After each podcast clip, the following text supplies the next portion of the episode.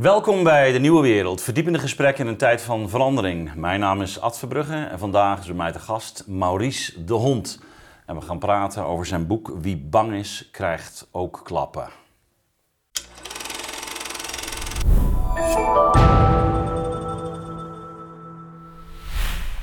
Maurice, ehm, ik heb je niet uh, nader aangeduid, omdat we, je zit hier niet als opiniepeiler of als dataonderzoeker, maar je zit hier nu als mens. En um, we gaan het hebben over, jou, uh, over jouw boek, wie, uh, autobiografie. Wie bang is, krijgt ook klappen.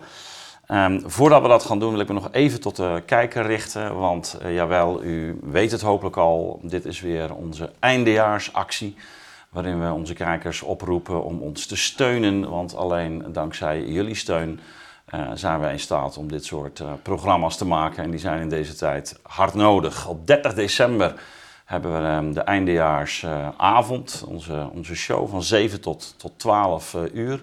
Maurice is daar ook bij aanwezig, hè? heb ik begrepen. Ja. Heel fijn. Uh, maar zo nog meer gasten die u bekend bij, kent van onze uitzendingen. Um, maar steun ons vooral, want uh, uh, ook volgend jaar uh, willen we weer hele mooie uitzendingen maken. Goed, Maurice, naar jou. Um, ja, ik belde je en jij zegt, ja, maar dat komt goed uit. Mijn, mijn autobiografie komt, komt uit. ik heb ehm, het, het, boek eergisteren on, ontvangen. Ik heb er gezien de drukte wel wat in kunnen lezen, maar nog niet helemaal uit. Dus we gaan hier nog een keer een gesprek over hebben. Want ik was wel erg uh, geraakt door het boek, moet ik zeggen. Um, ik ken je natuurlijk. Um, de loop der jaren hebben we wel een, een soort van band opgebouwd. En, maar die is toch vrij zakelijk. En um, ja, dit is een heel persoonlijk boek. Er zitten ook natuurlijk allerlei thema's in over corona, uh, waar jij, uh, de, de, de, rechtszaak waar jij natuurlijk, over Lauwers, waar jij je natuurlijk ook uitdrukkelijk mee hebt bemoeid.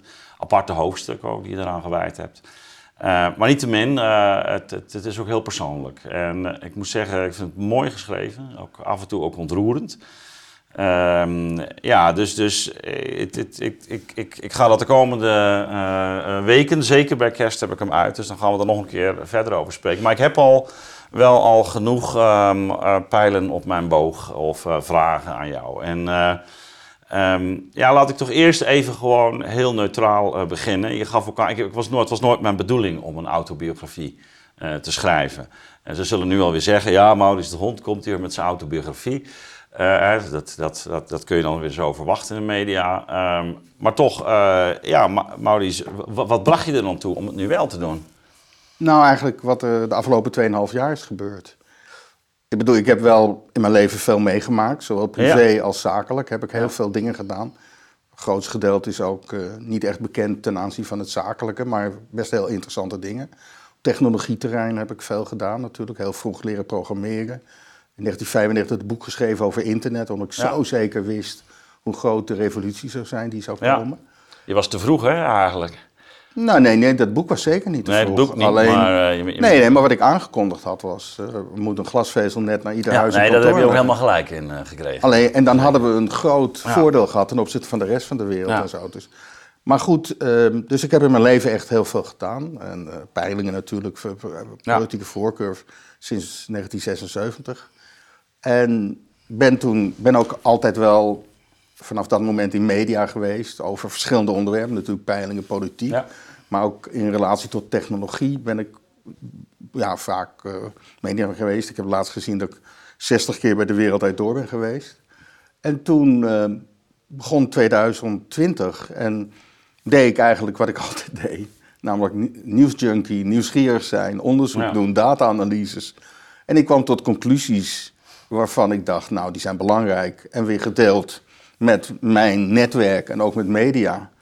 En toen kwam ik in een soort uh, hele andere wereld terecht. Um, nou, daar is heel veel gebeurd. We hebben hier vaak ja. ook over gesproken. Maar wat me daarbij vooral opviel, was dat allerlei dingen wat voor mij een soort zekerheden waren voor 2020 over wat wetenschap is, dat we kritisch zijn, dat we debat met elkaar hebben, ja. dat we open zijn ten aanzien van data en data-analyses, dat iemand dit zegt en iemand anders zegt dat en dan probeer je tot te kijken wat het is en met elkaar. Dat was ineens voorbij. En vervolgens was er ook een soort ja, bijna klopjacht op mij georganiseerd. Omdat ik iets zei wat uh, niet in de lijn was van de, de, de laat ik zeggen, dominante narratief. En tot en met uh, ja, kwaadwilligheid ten aanzien van dat ik daar wel financiële belangen in, vanuit de horeca of de ventilatiebranche had. En dat werd eigenlijk afgemaakt met uh, de podcast over de Deventer-moordzaak en een film over de Deventer-moordzaak, waarin ze mij beschuldigden dat ik uh, allerlei feiten verdraaide enzovoort. Terwijl dat juist door die podcast hm. gebeurde en door die film gebeurde. Wat recentelijk min of meer bevestigd is door, door een uh, onderzoeksteam van de, die in de opdracht van de Hoge Raad bezig is geweest. En toen dacht ik, ja, ik heb eigenlijk in mijn leven een vrij strakke lijn gehouden ten aanzien hoe ik opereerde en zo. En de wereld is zo ingrijpend veranderd, waarbij ik de laatste anderhalf jaar eigenlijk de facto gecanceld ben. Nooit meer in talkshows, nooit meer op radio's, nooit meer televisie. Zelfs ik ben door een hoofdredacteur ergens in april vorig jaar gezegd, ook als je met aerosolen gelijk krijgt, dat zal niet meer vermeld worden, want je bent een persona non grata geworden. En toen dacht ik, ja, dan ga ik het maar een keer opschrijven. Heeft je dat gekwetst? Ja, op een bepaalde manier wel. Omdat je gewoon niet het. Ik bedoel, als iemand tegen me zegt, ook als je met aerosolen gelijk krijgt, terwijl dat toch wel een heel belangrijk onderwerp was. En waar ik toch. Ik heb dat niet gezegd omdat ik zo graag gelijk wilde hebben. Ik heb in april 2020 het gezegd omdat ik dacht, gaan mensen onnodig dood in zorginstellingen. Jongens, doe er wat aan. Want wat jullie nu zeggen is niet de juiste lijn. En niet omdat ik dat alleen zeg, maar omdat dat mijn data-analyse wijst het uit. Maar er zijn ook wetenschappers die dat zeggen wereldwijd. Dus dat, dat is dan je inzet. Niet dat een soort eigenbelang. Nee, in tegendeel. Ehm, en als je dan. En als dan vervolgens die Deventer uh, mediazaak. Ja, ik heb afspraken gemaakt met de podcastmaakster. Die, die toch mensen zich totaal niet aan heeft gehouden. Maar was gewoon bezig met een klopjacht op mij. En dan. Dat, dat, dat, dat daar de klopjacht wordt georganiseerd is tot daar aan toe. Maar hoe makkelijk de media daarin meegegaan zijn. dat, heeft dat, dat laatste heeft me vooral gekwetst. Ja. Ben je dan ook iemand die dan van wakker ligt? Nee. Dat niet? Nou, dat, is, dat is dan wel weer gelukkig. Ja, maar wat bij mij, het, uh, twee dingen uh, speelden daarbij een rol waarom ik daar niet wakker, wakker van lig. En dat leg ik ook al uit in het boek. In de eerste plaats heb ik in die hele 2,5 jaar rondom corona ontzettend veel mails gekregen ja, van mensen die mij bedankten. Die zei, door, door jou ben ik door deze hele fase heen gekomen. Ik ben eigenlijk nog nooit in mijn leven zo belangrijk voor mensen geweest als de afgelopen 2,5 jaar. En dan is mijn punt, ja, als NRC dan een rotartikel over je schrijft, wat is dat nou belangrijk aan als ik net een prachtige mail van iemand heb gekregen waar ik tranen van in mijn ogen krijg? Ja, nee, maar dat, dat, dat herken ik. Dat herkennen we hier ook bij de Nieuwe Wereld. Het is wel heel bijzonder hè, dat je aan de ene kant misschien wordt verguisd. Maar aan de andere kant ook uh, eigenlijk zoveel uh, waardering krijgt van, uh, van mensen die zeggen van... nou ja, en mede dankzij jullie ja, heb, heb, ik me de staande gehouden. En, dus dat maar, is inderdaad ontzettend belangrijk. Maar er zit een tweede element in. Wat, wat, dat is het ja. ene wat mij... en het tweede wat ik bij bedenk is... Kijk, ik ben iemand... Ik heb een echt een heel goed geheugen. Um, en ik heb ook... Ik kan heel goed logisch denken. En de, als ik dingen zeg en poneer, dan weet ik ook waarop het gebaseerd is. Dat het niet is, ik geloof dit of dat. Als ik dat geloof, dan zeg ik wel, ik geloof het. Maar ik heb het heel erg duidelijk onderzocht. Ik heb het du poneren duidelijk. En als ik dan zie wat er tegenovergesteld wordt, wie dat dan wat zegt. En hoe zwak de basis is van wat ze daar zeggen. Dan, dan denk ik niet van dat het mij zwaar kwetst. Maar dan denk ik, jongen, jongen, jongen. Dat zijn mensen die, die pretenderen op een hoog niveau te staan. En moet je kijken wat voor armetierig ze eigenlijk bezig zijn. Ja, wat, uh, wat mij ook uh, trof in het boek, en uh, in feite wijst de titel daar al naar, wie bang is en krijgt ook klappen, want dat is een uitspraak van je vader. Um, en ik denk dat, dat jij ook aan je, laten zeggen, je herkomst, aan je familie, op, op allerlei manieren ook, ook veel steun ontleent in, in, laten we zeggen, in wat er in je leven gebeurt. Ik kan me goed voorstellen en zeker wanneer je ja, ja, het begin waar jouw wieg heeft gestaan. Uh, dat je ook wel in staat bent om, om enigszins te relativeren. En uh, laten we zeggen, het leed wat, wat jou overkomt, of de tegenslag die jou overkomt. Want je hebt best wel het een en ander meegemaakt in je leven. Ook echt, echt persoonlijk heel pijnlijke uh, zaken.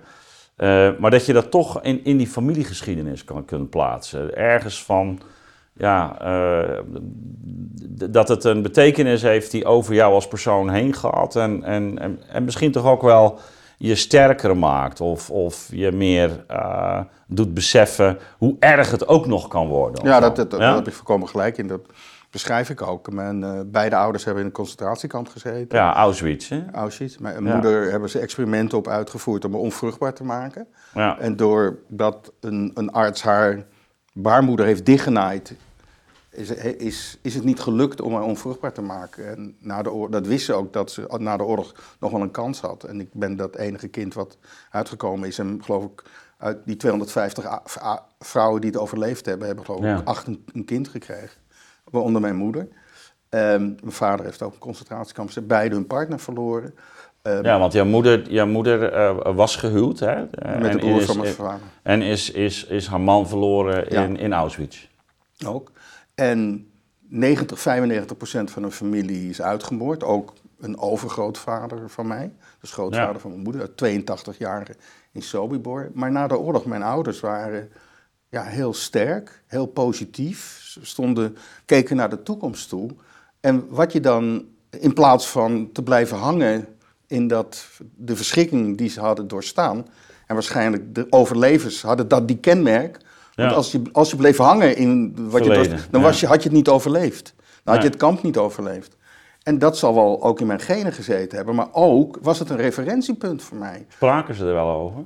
Weinig, maar direct of indirect, uh, ja. ja. Je hoort het, want uh, maar het was, het, was, het, was, niet, het was niet helemaal afgesloten. Nee, het was, geen... het was, het was niet een, een, Maar de enige kennissen die ze hadden waren ook mensen die ook in het concentratiekamp hadden ja. gezeten. Alleen waar de kinderen bij zaten, zaten ze, ze, zijn, ze hebben er sowieso nooit niet vaak over gesproken. Als 4 mei naderde, dan werd het stiller in huis. Um, Vroeg jij daarna? Nee, nee dat heb, ik heb er niet naar gevraagd. Um, en dat, dat lijkt ook een beetje, dat heet het tweede generatie syndroom. Ja, ja, ja, nee, zeker. Daarom vraag ik het. Want ja. je, dat wist ik pas veel later. Omdat het zo zwaar is. Je voelt dat het... Je voelt... Nee, je voelt dat het heel pijnlijk is. Ik, heb nooit, ik ben nooit eens gevraagd, vertel me wat over mijn grootouders. Ik, heb, ik heb ook nooit foto's van mijn, mijn moeder heeft me nooit foto's laten zien van haar ouders. Toen ze dood was, bleek ze in haar portemonnee de foto van haar vader en moeder te hebben. Had ik nooit gezien. Dat er een grootvader nog was van haar, dus mijn overgrootvader, dat wist ik pas tien jaar nadat ze dood is gegaan, doordat ik My Heritage ben gaan doen. En, zag, en daar zag ik ook een foto van een marktkaart. En die man bleek in, in 42 in Sobibor vermoord te zijn. Maar, um, dus en dat, dus je vraagt het ook niet. Dat komt wel eens langs. Uh, maar je vraagt het niet omdat je weet, alles wat je erover vraagt, dat gaat pijn doen. Ja. Dus dat doe je niet. En wat blijkt dat die tweede generatie syndroom blijkbaar is, maar dat heb ik pas in de jaren 70 zijn er ja. boeken over verschenen.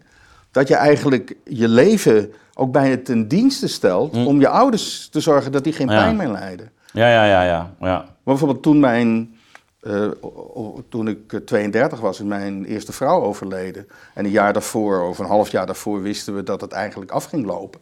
Het eerste gevoel dat ik had toen ik wist dat ze dood zou gaan, was: Goh, wat erg voor mijn ouders. Dat ze, ja, ja. Dat ze haar gaan, gaan verliezen. En niet van wat erg voor mij of voor mijn kinderen. Parentificatie, hè, noemen ze dat. Ja.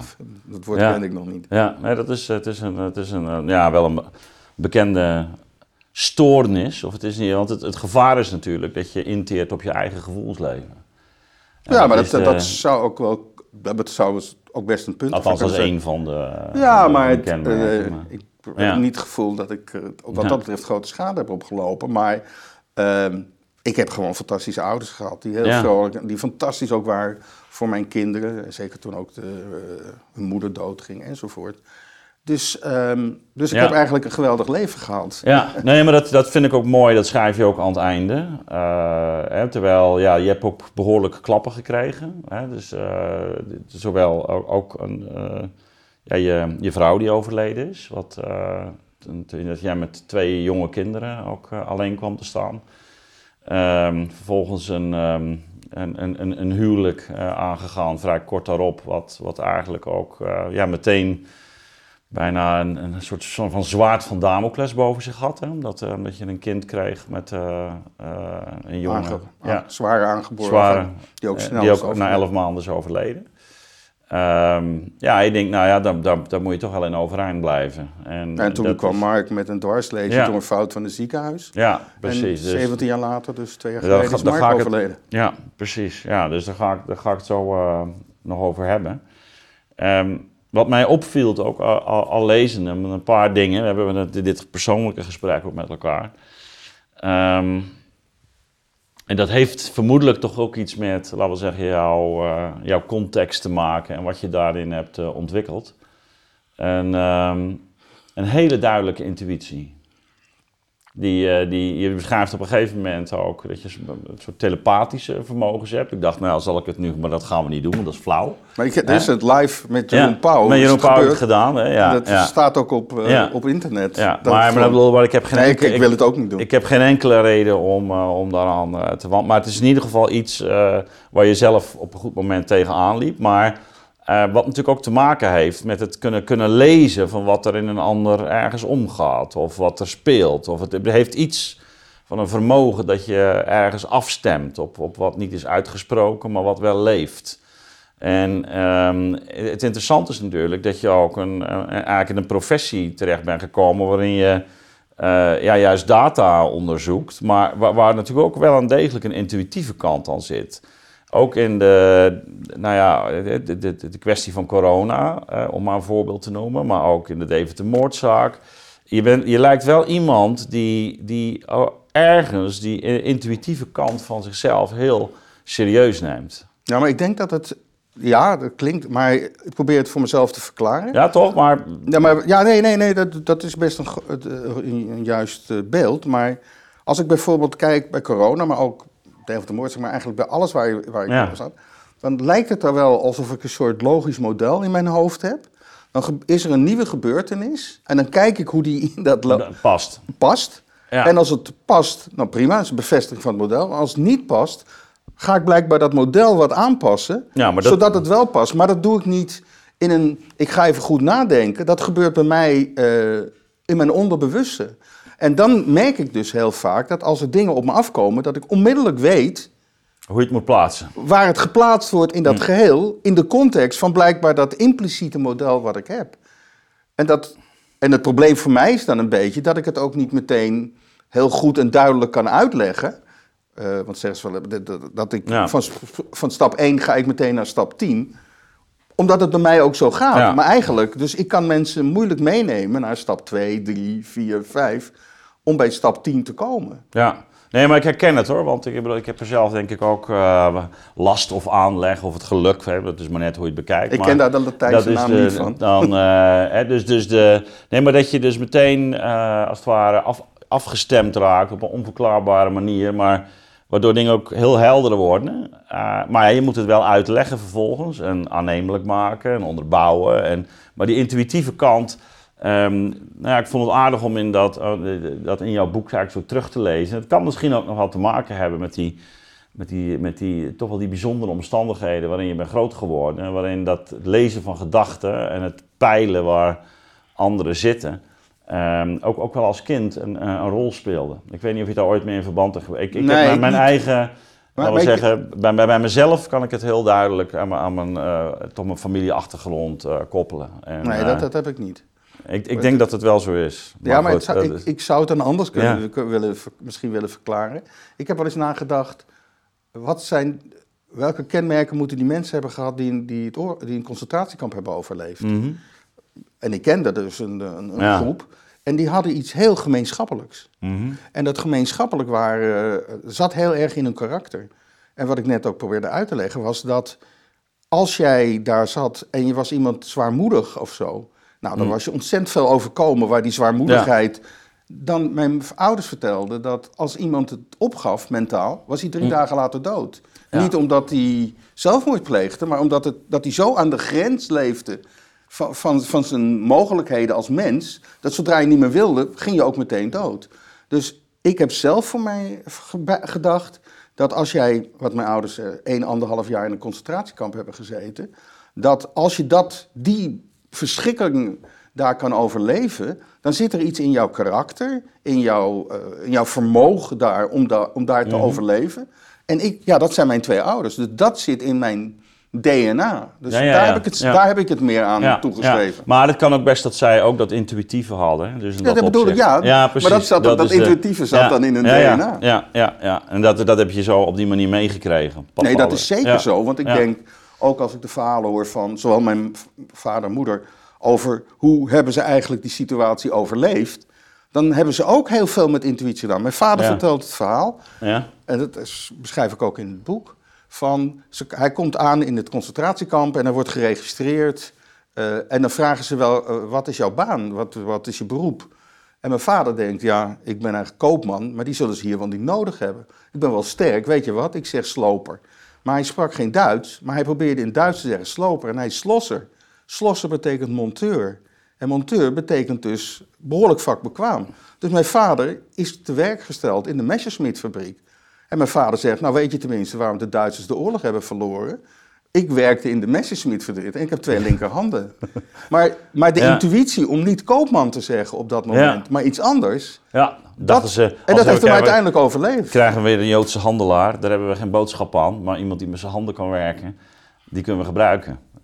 Ja, dat was zijn gevoel van... Uh... Slim. Ja, ja. Um, aantal uh, elementen. Je, je, je hebt in, laten we zeggen, in een, in een periode, jaren 70, 80, 90, uh, natuurlijk een naam gemaakt, ook als uh, opinie, opiniepeiler. Uh, je kan zeggen dat, dat je toen, ook voor mij, iedereen, kende wel Maurice de Hond, die kwam dan met zijn, met zijn eigen peiling. Um, je was daar wel een best wel geziene gast in in, in, in de media. Uh, niet, ik denk niet alleen in de media, je ziet ook, uh, je hebt een heel netwerk eigenlijk van, uh, van mensen die, die het te doen, om het zo maar te noemen. Die, die, die ken je, daar ga je mee om. Um, je schetst het zo even al, dus de laatste jaren best wel veel gebeurd, waardoor, waardoor je eigenlijk niet meer die, diezelfde positie hebt. Uh, hoe, hoe, hoe, begrijp je nu zelf zeg maar die overgang van, van een naar, naar, naar het ander? En bij zo'n biografie komt dat er natuurlijk uit. dat is, is, is dat, was dat toch onvermijdelijk, gegeven wie jij bent? Of uh, hoe, hoe, kijk, hoe kijk je naar dat gebeuren zelf? Nou, ik beschrijf dat het echt tot 2019, begin 2020, is er weinig veranderd. Ik was in 2019, toen de provinciale statenverkiezingen kwamen ben ik regelmatig in de wereld uit door geweest. En heb ik ook gezegd dat de Forum de grootste zou worden. En dat werd het ook. Tot dat moment, tot eind 2009, begin 2020, is er niks veranderd. Ja, je wordt ouder en je Ja, maar die David de moordzaak uh, ja, werd er natuurlijk ook al... Uh, nee, dit heeft me niet... Uh, maar niet op die, in die, die nee, dat heeft in de media geen consequenties gehad. Dat, is, dat speelde in 2006, 2007. Ja. En daarna was, speelde ik daar niet een belangrijke rol meer bij, want dat was Knoops die, met de Hoge Raad. Dus dat, is, dat heeft mij in die periode totaal geen, niet echt consequentie. Ja, de consequentie was dat ik bij de NOS moest opstappen, maar toen werkte ik op andere plekken, dus dat was allemaal niet zo ingrijpend. De ingrijpende situatie is eigenlijk begonnen toen ik riep aerosolen en dat virus gaat door de lucht. Terwijl dat niet het verhaal was wat door het RVM, WHO OMT werd gezegd. En dus ook, en het punt was, op zichzelf is dat nog tot daar en toe, maar wat het meest opmerkelijke vond, en daar schrijf ik ook over, hoe media daarin, die altijd de waakhonden van de democratie waren door de jaren, en ik ben een nieuwsjunk, ik lees het allemaal, ik zeg ook niet dat alles wat ik toen las allemaal ik even goed vond, maar het was altijd kritisch, soms vond ik zelfs te kritisch, en ineens was dat weg. En we hebben er vaker ook hierover gesproken. Ik heb wel eens gezegd, ik vond Erika Terfstra benaderde de Dalai Lama kritischer dan Maarten Keulemans Jaap van Dissel. En dat, dat, was, dat vond ik ongekend. Met name ook omdat ik op dat moment op iets zat met dat aerosolen en ventilatie enzovoort. Wat niet een soort uh, hobby van mij was, maar wat gewoon wetenschappelijk uh, door mij was onderbouwd, maar door een aantal belangrijke wetenschappers werd onderbouwd. En dan verwacht je, oké, ruimte ervoor, discussie erover. Uh, en we komen met elkaar verder. Maar daar was, niet alleen, was geen ruimte niet alleen voor.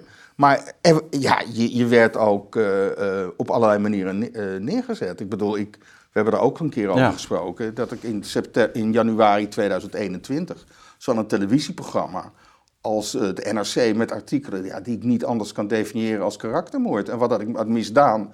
Ik had misdaan om te zeggen dat het virus door de lucht ging. Dat was ongeveer het punt. Ja. Ja, dus het geeft ook wel aan wat, wat voor sentimenten toen uh, heersten. En uh, tot op zekere hoogte nog steeds uh, heerst. Um, en want zo, ja, ja, je zegt in feite, ik, ik ben niet zozeer veranderd. Ik doe gewoon de dingen die ik altijd heb gedaan. En um, wanneer ik daar opvatting over heb en die onderbouw ik, ja, dan, dan is dat gewoon wie, wie ik ben. Maar op dat moment was het, was het kennelijk echt een brug, brug te ver.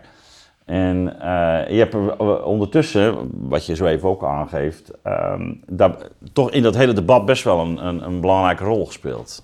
Ja, maar het, het, interessante was, en dat ergerde me tegelijkertijd wel. Ik heb altijd wel contact gehad met ook politici. En ja. altijd ook, ook in die periode, achter de schermen. Ik heb uh, ook nog wel redelijk wat wetenschapperscontact gehad. En eigenlijk, als ik contact had achter de schermen met politici, met bepaalde politici van verschillende partijen, niet van één partij, mm -hmm. en ook met wetenschappers, dan zeiden die eigenlijk, er zit heel veel in wat jij zegt. En dan zei ik, ja, maar waarom breng jij dat dan niet naar buiten? En altijd was het, ja, dan kost het mijn positie. Dus waar ik in een situatie zat, en dat kende ik nog nooit daarvoor, van mensen die je eigenlijk gelijk gaven, maar bang waren voor hun eigen positie. Om, als het, omdat het consequenties zou hebben. Terwijl daarvoor zouden we in een, zou dat een debat geweest zijn. En zouden we vanuit dat debat en, en, en posities, komt er dan wel een vorm van, of synthese of een oplossing. Maar dat was niet, niet eens mogelijk. Dan kreeg ik gewoon, ik heb een keer, dat vond ik echt van een, uh, iemand die in het veiligheidsberaad zat, een van de burgemeesters, die, die echt aan mijn kant stond. En waarvan ik zei, van, maar, die zei toch, zet hem op, goed wat je op je website doet enzovoort. En ik dacht van, waarom, waarom zeg jij het dan niet? Ja, en toen dacht ik, ja, dat is eigenlijk een burgemeester in oorlogstijd. Van... Ja, nou, nou, nou, nou zeg je iets belangrijks, want ik vroeg je zo even van waarom ben je aan dit boek begonnen. Um, en ik, ik ben, we zijn er nog niet helemaal uit, maar nu, leg ik toch weer die, die, die, die verbinding. Je zegt burgemeester in oorlogstijd. Um, rakelde het voor jou, laten we zeggen, iets van die familiegeschiedenis op? Wat, het rakelde dus, dus, veel, veel ja, op. Dus, dus, dus de, dat, dat, nou, wat jij meegekregen had, hoewel je er niet veel over gesproken had met je ouders, maar wat je natuurlijk op gevoelsmatig niveau meegekregen had, alles wat je natuurlijk in je familie uh, gezien had rond, rond de Tweede Wereldoorlog, werd het op een bepaalde manier geactiveerd in die, in die, in die, in die ja, fase? Nee, zeker. Wat, wat ik wel regelmatig had gehoord, waar mijn vader, met name mijn vader over sprak, was hoe zijn relatie met de wereld om hem heen mm-hmm. in mei 40 veranderde. En waarin mensen waar die heel goed bevriend mee was, uh, niet-Joden bijvoorbeeld, in de, de, politie, op een gegeven moment uh, uh, jagers op Joden werden. Ehm, hoe ook mensen die hij niet kenden hem ontzettend geholpen heeft. Maar hoe ineens in een soort ja, oorlog, in de oorlog iedereen eigenlijk, veel mensen, andere posities innemen dan daarvoor. En wat, dat is wat ik heel erg herkende vanaf dag één toen ik daarin zat. Althans, tot ik begreep, misschien duurde het een maand voordat ik het pas goed begreep, dat ik ineens patronen zag. Van, en waarvan ik ook merkte dat, ja, als ik, als, als ik, en als ik bijvoorbeeld zei van het, gaat door de lucht en het, het verhaal anderhalve meter op die manier is niet het juiste verhaal dat ik ook mails kreeg van mensen die me alles toewensten, omdat het blijkbaar voor hen erg veel onzekerheid creëerde. Als ik zei, die deskundige waar jij naar luistert en waar jij blijkbaar in, in jouw doodsangst, die ik begrijp hè, toen, in jouw doodsangst je aan overgeef, ben ja. ik ineens het gevaar geworden. Ja.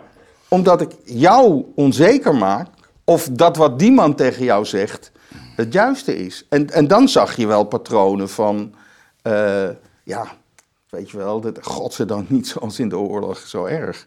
Maar, maar die polarisatie van, van dat, dat, ik vond het, uh, ja, zoals ik zei, burgemeester in oorlog. Ik begreep gewoon echt niet van iemand in, op een verantwoordelijke positie, die eigenlijk zei dat ik gelijk heb, dat hij gewoon uh, niet gewoon in het openbaar zegt en zich er hard voor maakt. Ja. Ja, ik denk dat, uh, dat wij, ik zeg wij, omdat het, betreft natuurlijk een hele groep. Uh, de, allemaal zo van uh, toch wel geschrokken zijn. Of in ieder geval de reden vonden ook om, om ons daar niet bij neer te leggen.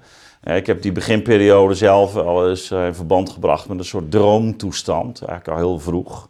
Alsof er, alsof er echt een soort ja, alsof je in een ander, andere wereld terecht kwam. Uh, ik kan ook de nachtmerrie noemen, maar zo heb ik het niet ervaren. Maar wel een soort, uh, echt een andere, fundamenteel andere stemming die je, die je voelde. En ook hoe mensen daarin inderdaad zich op een manier gingen gedragen. En ook ten aanzien van mij, uh, ten aanzien van anderen, ten aanzien van jou, um, zich, zich gingen opstellen ja, op, een, op een wijze die je eigenlijk helemaal niet uh, in verband kon brengen met die geschiedenis. Van, hoe kan dat zo snel omslaan? Ja, maar, ik, maar, maar, maar, het begrip kwam toen ik Matthias de Smet had gelezen ja. en gesproken.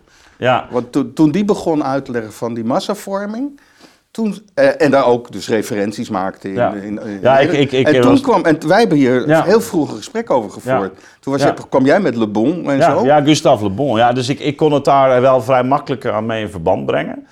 Maar toch, om het, om het, om het zo aan de lijve te ondervinden, ja, ongekend. dat is toch wel iets. Uh, ik, ik, ik associeerde inderdaad ook wel die van, oh ja, nu begrijp ik wel iets meer van wat er dan in een oorlog uh, gebeurt. Hè? Dat er, of wat er nu, ja, wat in, natuurlijk wat in Oekraïne gaande is. En hoe mensen dus in een soort, ja, inderdaad in een soort hypnotische toestand uh, terechtkomen. En ook, ook, ja, dat is dan ook de manier om te overleven.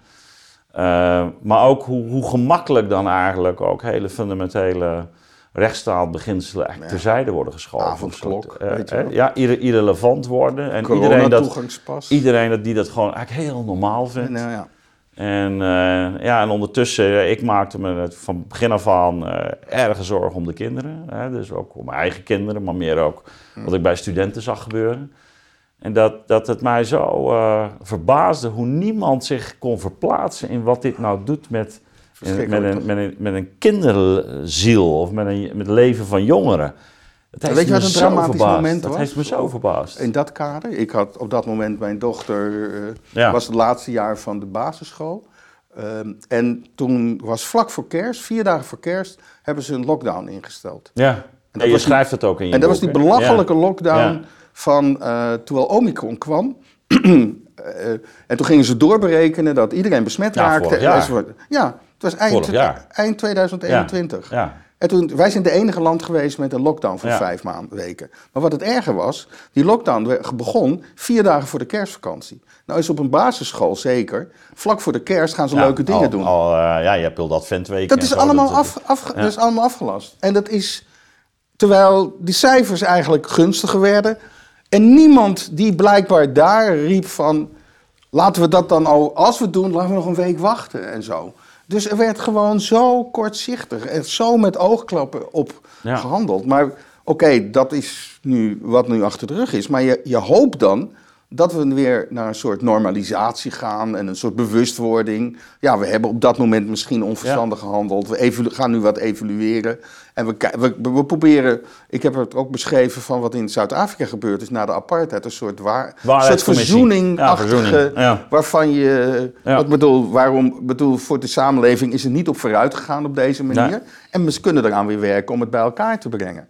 Nou ja, dat merk je, daar, is, daar merk ik zo weinig nog van. Ja, nou daar ging het natuurlijk ook in ons laatste gesprek ook over. Hè? Dus van, ja, toch eigenlijk de, de fundamentele opgave van een re reflectie en een evaluatie op wat er, wat er is gebeurd. Ook om te voorkomen dat je weer in zo'n kramp Ja, maar schiet, niet hè? om af te rekenen. Nee, niet om af te rekenen. Nee, om te leren en om Nee. te zorgen dat we de Nee, volgende... Geen tribunaal, maar een waarheidscommissie. Ja, hè? dat, dat, En, dat, is eh, mijn, dat is, was mijn gevoel. Ja, Want en, en, en ja, goed, je ziet natuurlijk nu ook eh, dat, dat ook eh, toch de schade die is eh, toegebracht eh, soms heel direct natuurlijk al verbonden aan ja, hoe, hoe, hoe het met jongeren gesteld is. Hè.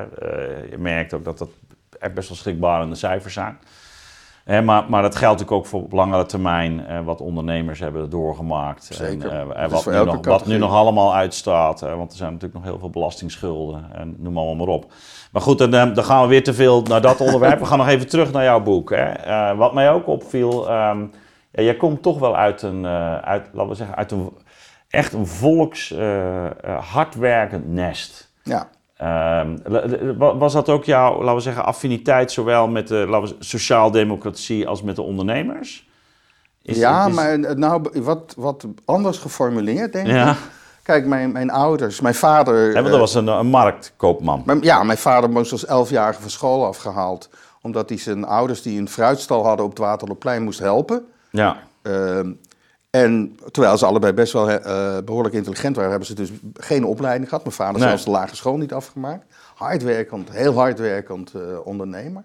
Uh, marktkoopman. Ja, dat is ook 13 uur per dag, hè? Ja, heel vroeg opstaan. Ja.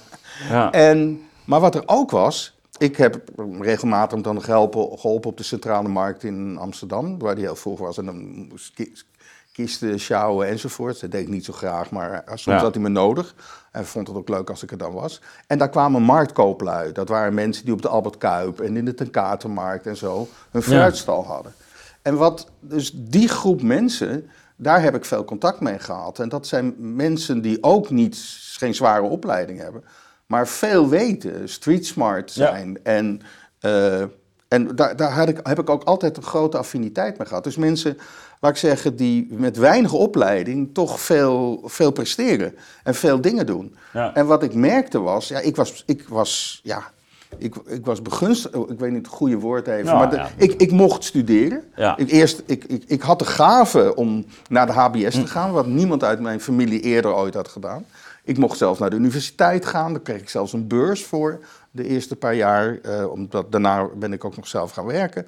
Dus de samenleving heeft ook ja. mij geholpen om dat te doen. En uh, ik heb me altijd heel loyaal gevoeld tegenover mensen. Ja, dat was in de 60s natuurlijk. Ja, ja, maar ik heb me loyaal gevoeld ten opzichte van mensen die het zij niet de gave hadden of niet de mogelijkheden hadden om de dingen te doen die ik deed. Dus bijvoorbeeld mijn, mijn boek uit 1995 over internet, mhm. toen maar 1% van de mensen internet hadden.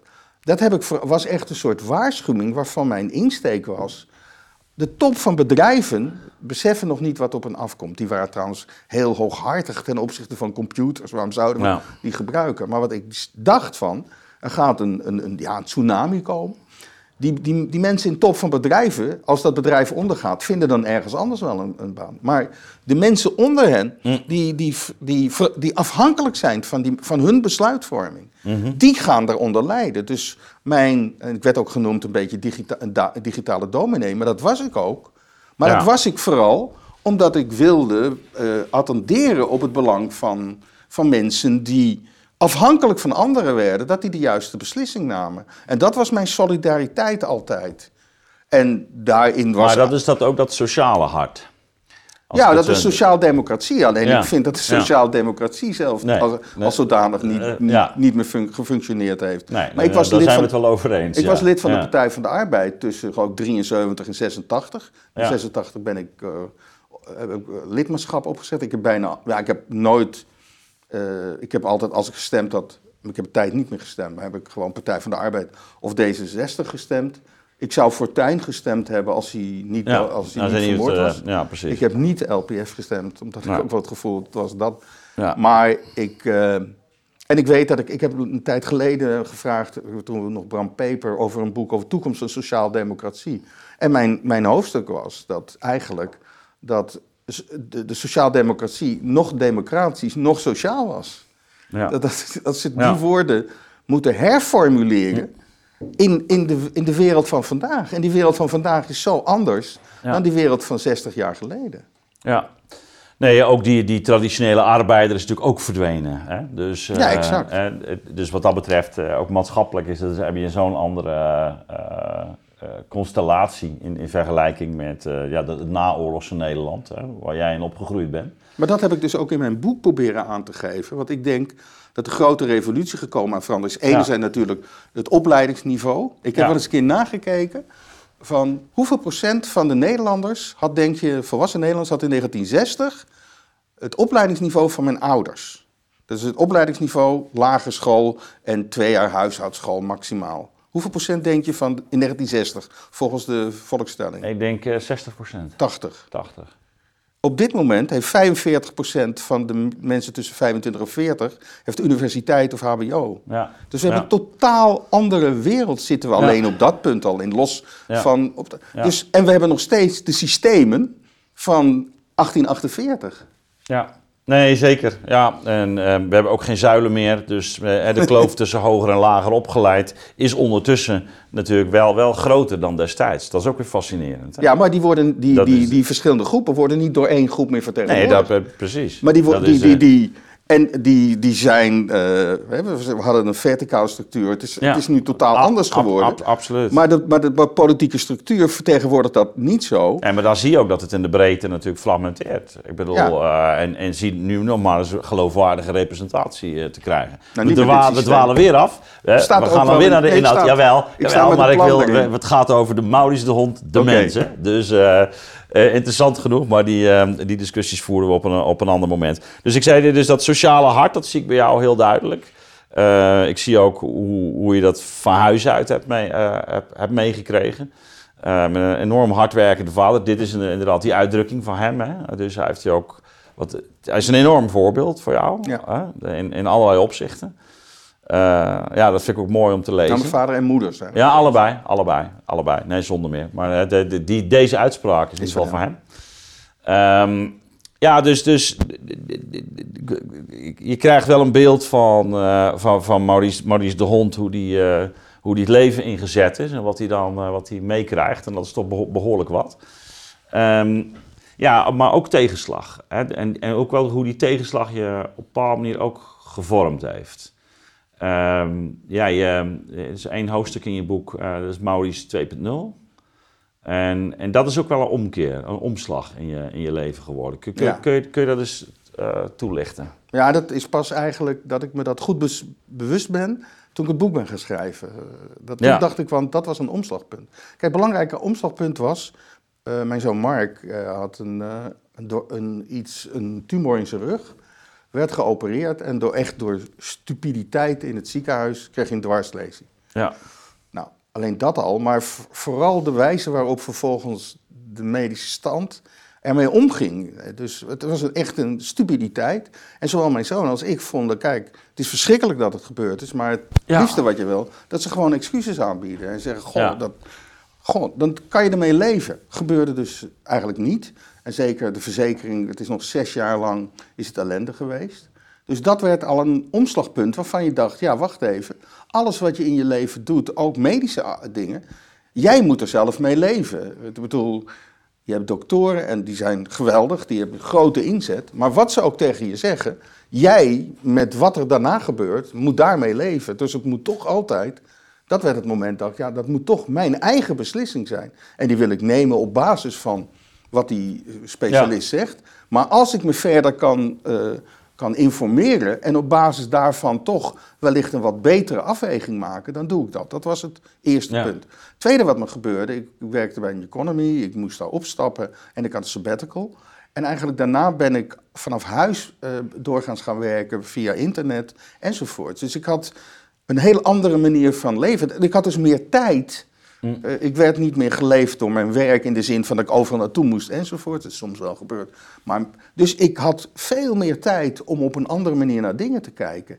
En daardoor, en ik ben ook allerlei artikelen gaan schrijven. Waarvoor, daarvoor had ik daar amper tijd voor om, om dat te doen. Maar dit was zo'n beetje 2004, 5. Ja, ik bedoel, Ik, ik, ik, begon, dat was het belangrijke.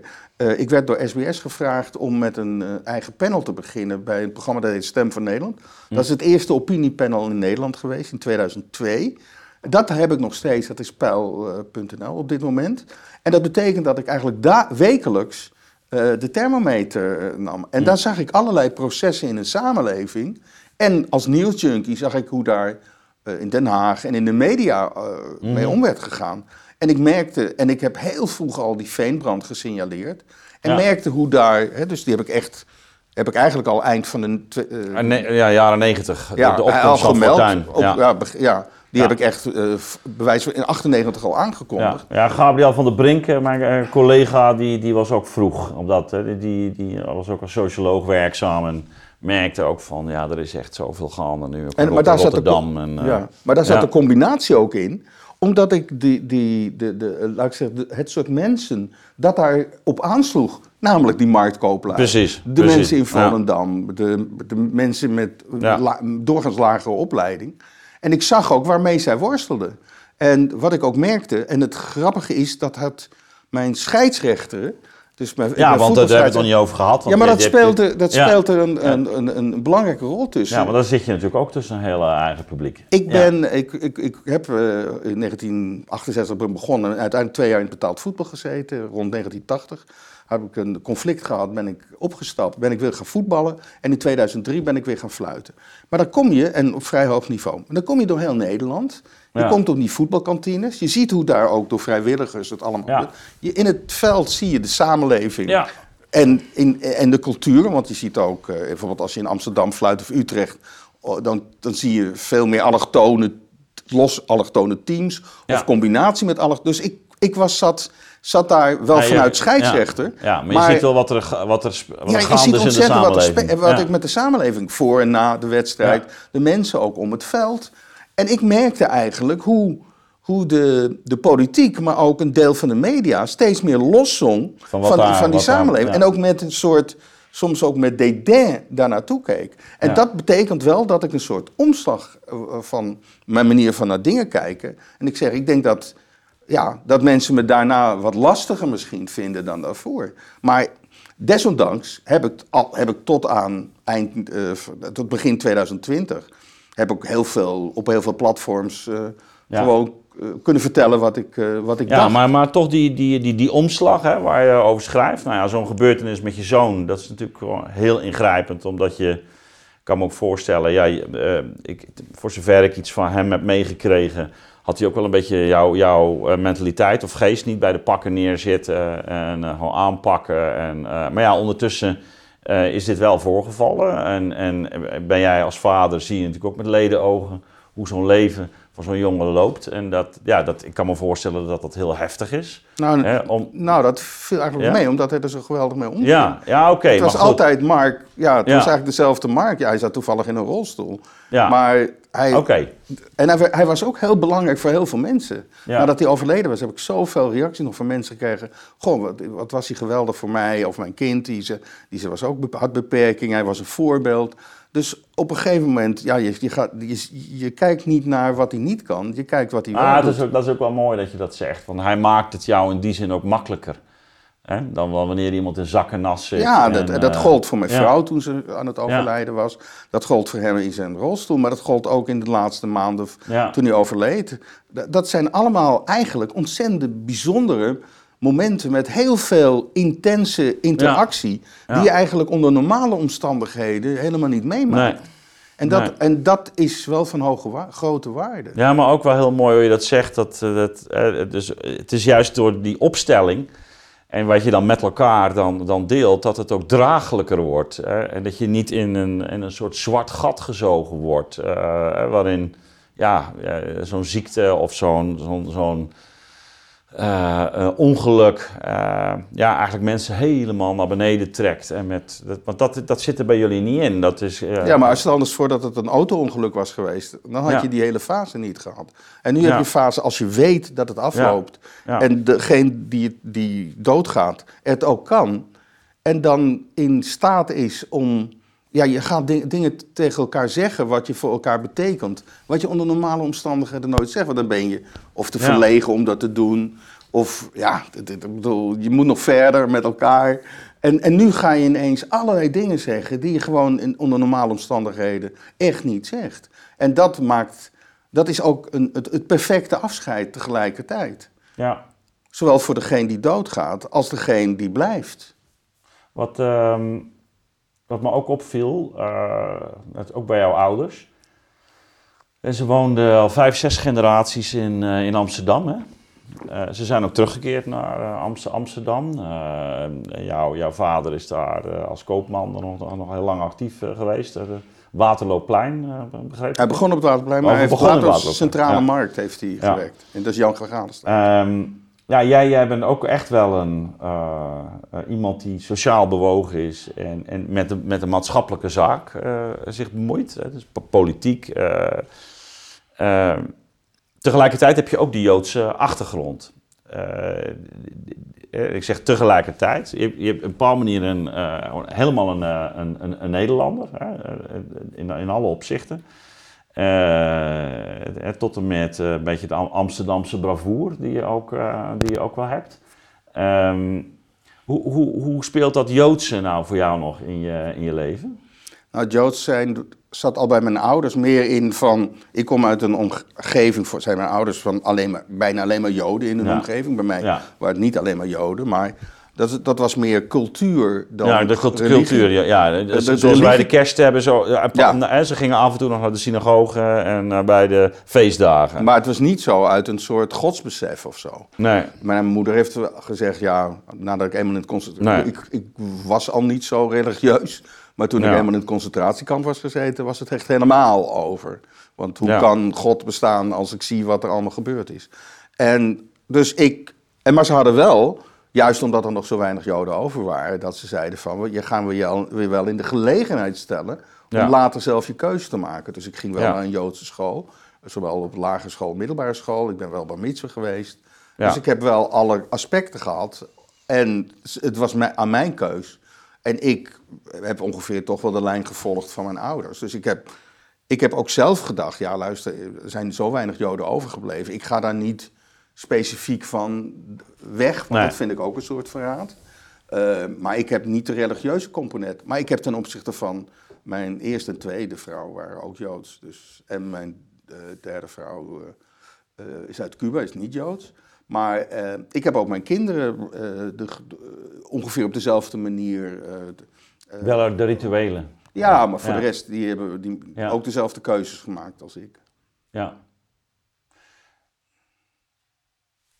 We hadden het al even ehm, over een, een, paar klappen. Ehm, betekent dat dat je, dat je ook ehm, dat, laten we zeggen, vanuit een volledig seculier uh, perspectief hebt verwerkt? Of, of heb je zelf ook nog wel iets van een soort van geestelijke oriëntatie? Nee, ik denk dat het uh, seculier is, maar ja. Ook omdat je wel begint over die telepathie en zo. Dat is, ja, maar ik weet niet of dat, bedoel, ja? ik weet niet of, of dat dan niet seculier is of zo. Nee, dat is waar, maar dat wordt door sommigen natuurlijk uh, nee, nou, in de hocus pocushoek uh, ja, gebracht. Maar, nee, maar dat, dat, dat, ik kan voor telepathie ook een rationele verklaring uh, misschien wel geven. Maar dat maakt nog niet uit. Nee, het is niet zo dat ik een rituele component erbij had. Het was wel zo dat ik een goede relatie had, ook op school bij een leraar was een rabbijn. Ja. Maar, dat was, maar, maar niet met een religieuze component was onze relatie. Die is ook wel af en toe geweest.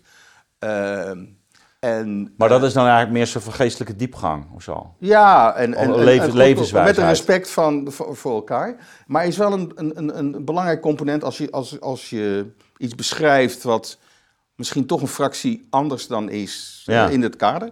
Uh, er was als volgt. In de laatste vier maanden ehm, uh, hè, dat mijn vrouw wist dat ze zou gaan overlijden. Hebben we ontzettend veel met elkaar gesproken. Ook over de toekomst. Hè. Allemaal mensen afscheid genomen enzovoort. En mijn vrouw is doodgegaan uh, op mijn verjaardag. Ze, het leek eigenlijk dat ze mijn verjaardag niet zou halen. Ze was al 8 oktober. Ja, op een coma geraakt. En twee uur nadat het 8 oktober was geworden, zeg ik nog tegen haar: Jij hebt mijn verjaardag nog gehaald. En twee uur later was ze dood. Dus op haar graf staat als sterftedatum mijn geboortedatum. En maar wat er gebeurde was, en dat had ik helemaal niet van tevoren precies over nagedacht, dat ik in de dagen daarna was ik eigenlijk heel sterk. Um, um, ik, ben, ik heb eigenlijk amper nog gehuild nadat ze overleden was. Het verdriet heb hmm. ik met haar gedeeld. En ik weet nog dat mijn ouders na een dag of drie, vier vonden dat heel verbazingwekkend. En zeiden van, ja, je bent zo sterk en, en, en, enzovoort. Hoe, hoe, hoe, zie je dat? Hoe zit dat nou? En toen heb ik het uitgelegd en toen zei ik van, nou ja, ik denk niet dat mijn vrouw ergens boven nog naar mij kijkt, maar in overdrachtelijke sfeer. Als dat waar zou zijn dat ze nog zou kijken, en zo zie ik het dan voor mezelf, dan denk ik dat ze zich ontzettend schuldig zou voelen als ik nu down the drain ga. Want dan denkt ze van, dat is mijn schuld dat hij down the drain gaat. Ik heb kinderen die ik moet zorgen, ik heb een baan waarvoor ik moet zorgen. Ja, ja. Dus ik heb wel in overdrachtelijke zin dat neergezet. Niet omdat ik er zo in geloof dat het zo is, maar in mijn concept vond ik het wel dat ik dat op die manier ook moest uh, beargumenteren. Ja. ja, tussen de regels door voelde ik dat, het, uh, toch, dat er iets is bij jou wat ik, wat ik niet helemaal kan... Dat is misschien dan toch een soort van, van geestelijke oriëntatie die, die nergens thuis hoort, maar die je wel een soort van vertrouwen geeft of zo. Of een soort van levenskracht. Ja, maar, maar laten we zeggen, maar goed, dan gaan we naar een heel ander. Maar religie is natuurlijk ook een manier om onzekerheden voor jezelf uh, behapbaar te maken. Zeker. En dat betekent, en als jij niet dat vanuit een godsbeschrift of vanuit een religieus beschrift doet, zal je op je eigen manier uh, dingen die gebeuren behapbaar moeten maken. Ja, ja je, nou net je pakt hem goed rationeel op, uh, Ja, maar wat ik nog net omschreef was, ik heb het op die manier voor mijzelf uh, verklaarbaar en behapbaar gemaakt. Hey, nog, nog één ding, dat mag niet onbesproken blijven. Ik, ik wil niet op de, op de zaak ingaan, want dat kan, kunnen we niet zo tussen neus en lippen doordoen. Maar je hebt je natuurlijk hè, met de Deventer-moordzaak uh, ja, eigenlijk al jaren bezig gehouden. Dat is je ook door sommigen ook wel nagedragen. Ehm, maar toch, ik had daar ook weer het gevoel bij, bij heel jouw inzet. Hè, en, en alsof je punt 1 alsof je intuïtie heel belangrijk was, waar je die vervolgens allemaal, op allerlei manieren bent gaan uh, invullen of articuleren. Dus de, maar, maar wel dat soort. Maar ook eh, iets van, van een rechtvaardigheidsgevoel. Heel sterk rechtvaardigheidsgevoel. Wat, wat jou voor, want die denkt van wat bezielt je om, om daar zo op te storten? Nou, dat kan, dat, ik heb er 40, 45 pagina's aan besteed in het boek. Ja. Maar kijk, wat en als je dat leest, hoop ik dat je dat, beter begrijpt. Maar wat belangrijk is, is het volgende. Ehm, en dat, dat wordt ook vaak niet goed begrepen. Ik heb ontzettend respect voor politie en OM en justitie. Omdat we zitten wonen in een behoorlijk veilig land. En dat is dankzij hun inzet. Ja, dat, dat schrijf je ook. Ja, dat is echt waar. En ik heb ook altijd op persoonlijk niveau goed contact onderhouden. Dus als ik een, een verschil van mening heb dan probeer ik dat helemaal niet in het persoonlijke te plaatsen. Want dat, dat, dat is het dan niet. en meestal kan ik dat goed aan. Ja. Nou, en wat gebeurde? Ik rol eigenlijk in de situatie zoals de Dave de moordzaak. En ik krijg informatie van achter de scherm. Van feiten, echt harde feiten. Waar je dan dingen tegenkomt waarvan je denkt... dat kan toch niet waar zijn dat het in Nederland is gebeurd. Hè? Ik bedoel, uh, iemand die in eerste instantie voordeelt door fraude bij geurproeven waarvan de hondenbegeleider wist welk buisje van de verdachte was en dus gezorgd heeft dat hij daardoor twaalf jaar werd veroordeeld. Maar ik ben in dat dossier kreeg ik steeds meer dingen en die beschrijf ik dus ook in dat hoofdstuk waarvan je zegt dat kan niet waar zijn dat dat in Nederland zomaar gebeurt. En waarvan je dan en dat is de naïviteit die ik in 2006 had dacht ja als de mensen ook achter de schermen zoals OM de hoofd van het OM dat ook gaat weten, dan zal hij hetzelfde zeggen. Nee, dat, ik bedoel, voor onze instituut OM is dit niet waarvoor we hmm. staan. Dus ik, ik, ik kwam steeds dieper in een situatie waarvan je dingen zag, dat kan toch niet waar zijn dat dat in Nederland gebeurt. En dan, en dan is het, wat mijn vader zegt, wie bang is, krijgt ook klappen. Maar hij heeft ook iets anders aan me uitgelegd. Uh, en beschrijf ik ook. Namelijk, hij zei: Stel eens voor, aan de overkant van de mhm. straat wordt een vrouwtje, oud vrouwtje in elkaar geslagen. Kan je twee dingen doen. Je kan oversteken en helpen met risico. Of je kan doorlopen. En dan lijkt alsof doorlopen geen risico heeft. Maar stel dat je de volgende dag leest dat die vrouw is overleden. Mhm. Dan neem het je misschien de hele mhm. leven kwalijk. Dus als dat gebeurt, heb je maar één keus. Namelijk, je gaat. Nee, maar dat is ook belangrijk. Hè? En in dus die situatie een, een belangrijk, Een belangrijke uh, oorzaak van trauma's is juist voor mensen niets doen. Hè? En, ja, maar dus, dus, dus, ik heb, ben dingen tegengekomen. Ik nodig mensen echt uit om dat hoofdstuk te lezen. Wat, wat je niet gelooft dat dat eigenlijk in Nederland bijna is gebeurd. En wat dan het erge is, dat, dan als die David de Mediazaak, dit is die podcast en die film... die zijn in feite gewoon letterlijk aan het verkrachten. Die zitten mij te, te, te, te, te, te, framen als dat ik feiten verdraai of dat ik me niet aan de feiten hou. Ik ben iemand die me ontzettend aan de feiten houdt. En zij verkracht het. En dan, dan wordt wat zij vertellen, wordt ineens als door bijna iedereen als waarheid gezien. Kun je kun je voorstellen dat uh, zeg maar de, de, de strijd die jij dan voert, hè, waar, ik, waar ik best sympathie voor heb. En ik vind dat ook, uh, ja, bedoel, dat, is, dat is een kant aan je die ik ook wel mooi vind. Uh, maar dat tegelijkertijd heeft hij natuurlijk ook een andere kant. Er is dat, dat de, de, de, klusjesman, en nogmaals, we gaan er niet over, we gaan er niet over debatteren hier. Maar dat, dat mensen dan denken van ja, die, die wordt eigenlijk toch publiekelijk nu min of meer toch veroordeeld. Terwijl dat een zaak is, dat is niet niks voor Maurice de Hond. Dat moet de rechter doen. Snap je? Dat, dat, er, dat je daar een soort van eigen richting krijgt. Uh, in jouw...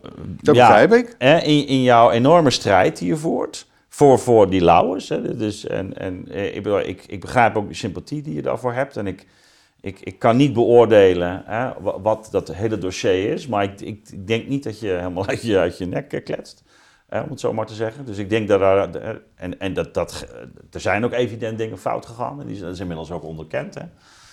Maar toch die andere kant, eh, dat, dat, dat ja, dus, dus eigenlijk zo uitdrukkelijk een andere richting op wordt gewezen. Waarmee uh, toch denk je, ja, uh, maar de hond, is dit nou niet gewoon, hebben we daar niet justitie voor? Dus het kan toch niet de bedoeling zijn dat, dat we allemaal met onze eigen theorie een ander gaan beschuldigen? Hè?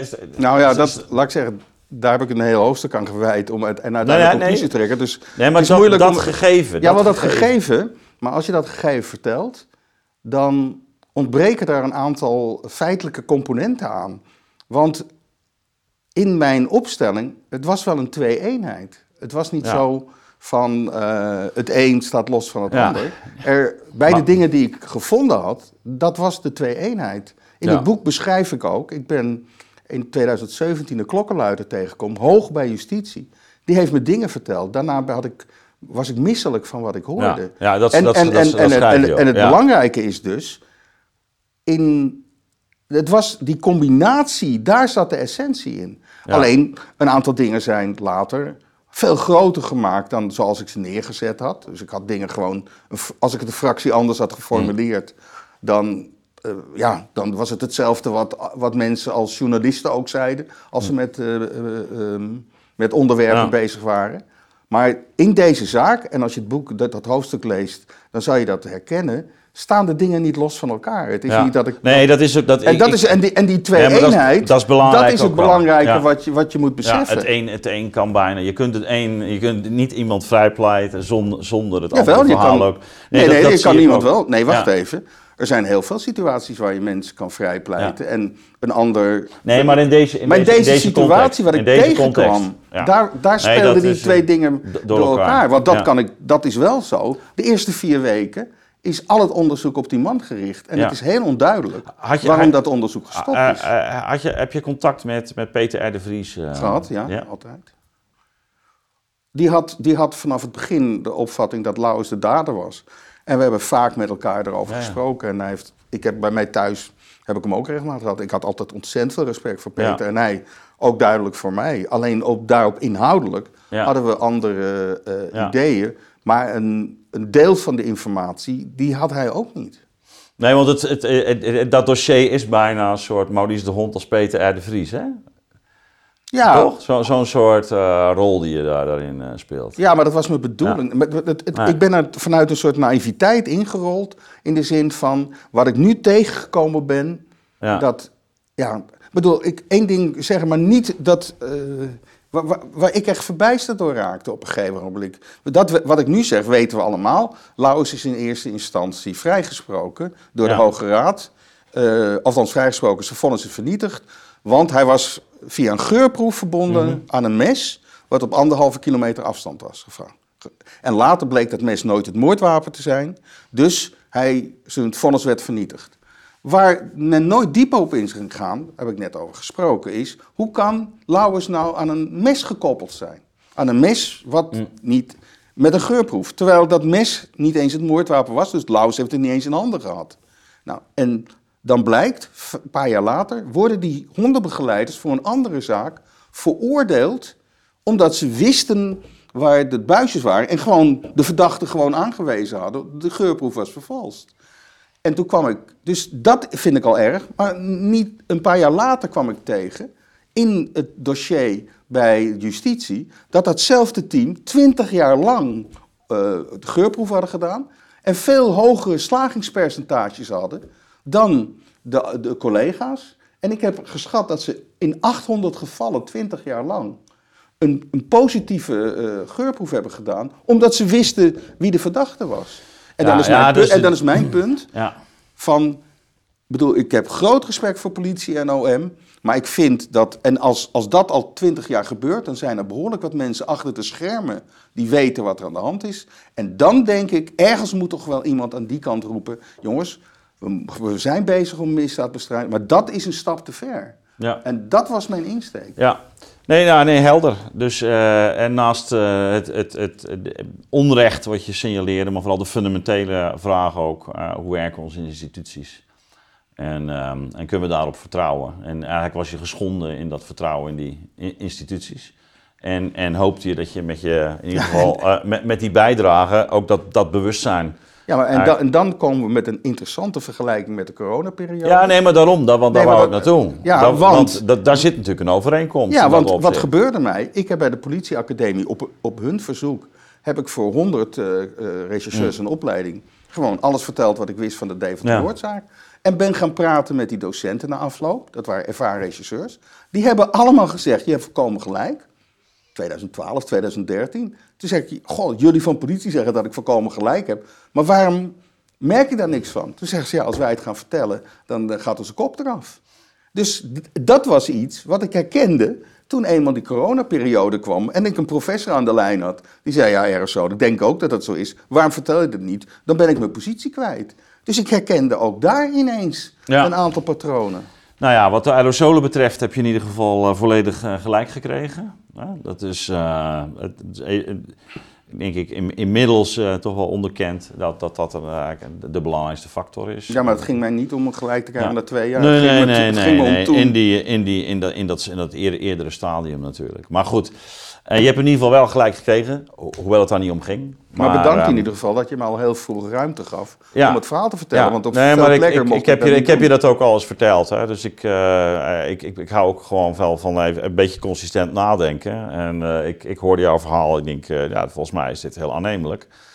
en ik zie niet in waarom dat, waarom dat geen publiciteit zou krijgen. Dus zo, zo hebben we het ook gedaan zo hebben we elkaar eigenlijk ook goed leren kennen. En dat, uh, nou, dat, uh, dat heeft mij in ieder geval uh, afgelopen jaren ook zeker niet bedrukter gemaakt, Maurice. Dus ik vond het ook weer fijn dat je nu bent gekomen. ja, iedereen die, die ook wel eens interesse heeft achter de, de mens of in de mens, Maurice de Hond, kan ik dit boek van harte aanraken, raden. Want het is, ja, het is mooi en goed geschreven. Dus bedankt voor je komst. Dankjewel. En ach, laat ik niet vergeten, iedereen die uh, dit heeft uh, uitgekeken.